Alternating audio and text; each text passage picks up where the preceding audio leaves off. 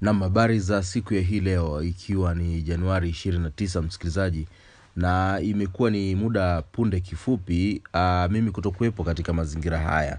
Ni changamoto tu ambazo zimefikia, lakini zikiwa ni changamoto za kimaisha. Nitakueleza kwa kina ni matukio gani ambayo yametokea ambayo ama hakika binadamu lazima apitie katika maisha yote.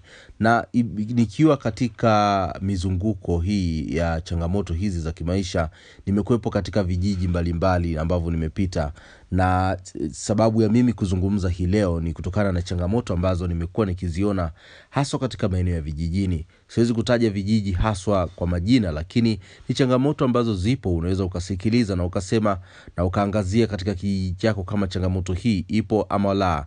Lakini siku za hivi karibuni kumeibuka na wimbi la vijana wengi ambao wanapoteza ndoto zao na mwelekeo kutokana na ongezeko la matumizi ya pombe haramu. Na katika safari nyingi ambazo nimezifanya katika mikoa mbalimbali nchini tanzania nimeshangazwa na wimbi kubwa la vijana vichaa ambao hawakuzaliwa na hali hiyo ila sababu kuu inatajwa ni unywaji wa pombe haramu. Miongoni mwa pombe hizo haramu zinatajwa kwa majina kama gongo chupito au minyoo na hizi hunywewa sana wakati wa asubuhi mchana pamoja na jioni. Na licha ya vijana kukosa ajira za uhakika wamekuwa na vyanzo vya mapato ikiwemo kutokana na fedha wapewazo kutokana na vivutio vya utalii kutoka kwa wageni na mataifa mbalimbali yaani wazungu. Na baada ya kupata fedha hizo wengi husema kuwa hazipungui dola mia moja kwa wiki au hata zaidi baada ya siku tatu. Lakini wengi wao huishia kwenye vilabu vya pombe na kumaliza haja zao huko. Na fedha hizo hata sumuni kutosalia. Kilichonishangaza zaidi ni wengi wa vijana hawa ukiwakuta wanatafuna majani utadhani ng'ombe au mbuzi. Na swali langu likawa ni nini watafunacho? Majibu wanasema kuwa ni aina ya madawa ya kulevya ambayo yamepigwa marufuku na serikali. Kwa kifupi yanaitwa mirungi ama gomba kwa jina ambalo wengi huwa wanaliita. Majani haya ambayo hutafunwa kwa kutumia bazoka ama bigiji ama bablish kama unaweza uka, ukasema. Hutumiwa sana na vijana hawa na katika uchunguzi wangu nikakutana na mzee mmoja ambaye huyu alijitambulisha kwa jina la mzee elikalia.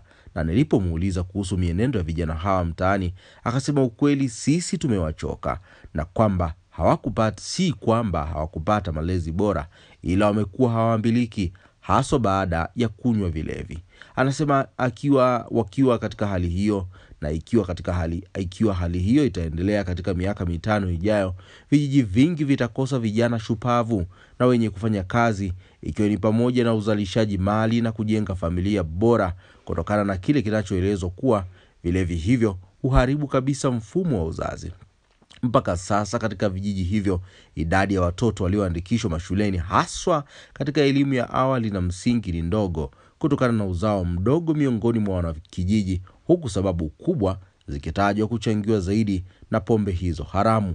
Sasa tukiangazia kwa kina kuhusu kuongezeka kwa idadi kubwa vijana uh, ama vichaa wenyeji katika vijiji hivi wanasema kwamba hapo zamani kulikuwa na idadi ndogo ya vichaa yaani wa kuhesabu na sababu za upunguani au ukichaa huo zilijulikana miongoni mwa jamii.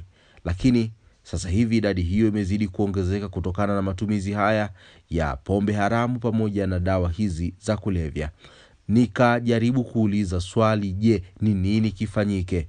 Wengi waliopata kuhojiwa na mimi akiwemo kijana huyu ma, niko maarufu kama fogo. Amesema vijana wanatakiwa kujikita katika shughuli mbalimbali za uzalishaji mali na kuachana na makusudi yasiyo ama makundi yasiyo na faida ambayo wengi wao hawana mwelekeo wowote katika maisha.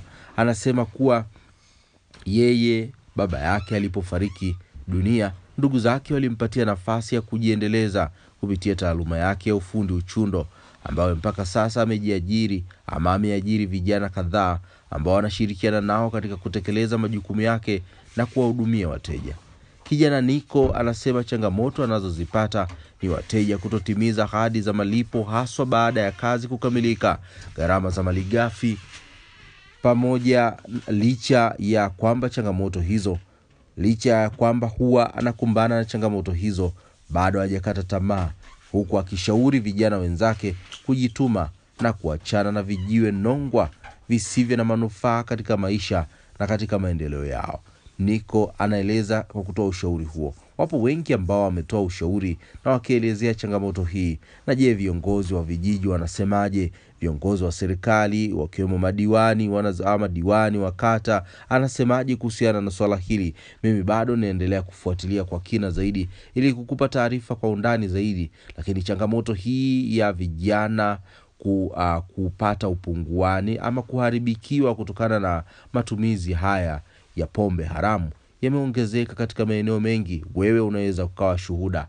Na mimi kwa sababu yamenikuta ama nimekutana nayo katika mit- mizunguka zunguka mapitapita zangu nimeamua kukushirikisha. Je una maoni gani kuhusiana na matukio haya na nini kifanyike zaidi uh, usisahau kushea uh, taarifa hii ambayo nakupa lakini mazungumzo haya yataendelea zaidi nikikuambia kwamba uh, ni muhimu zaidi kufahamu kile unachokihitaji katika maisha. Ndoto zako ziweke sahihi lakini pia hakikisha unatimiza ndoto zako kwa wakati. Na uh, usisahau kumtanguliza mungu mbele kwa kila jambo ambalo unalifanya. Mimi ni elikuna materu. Endelea kuwa nami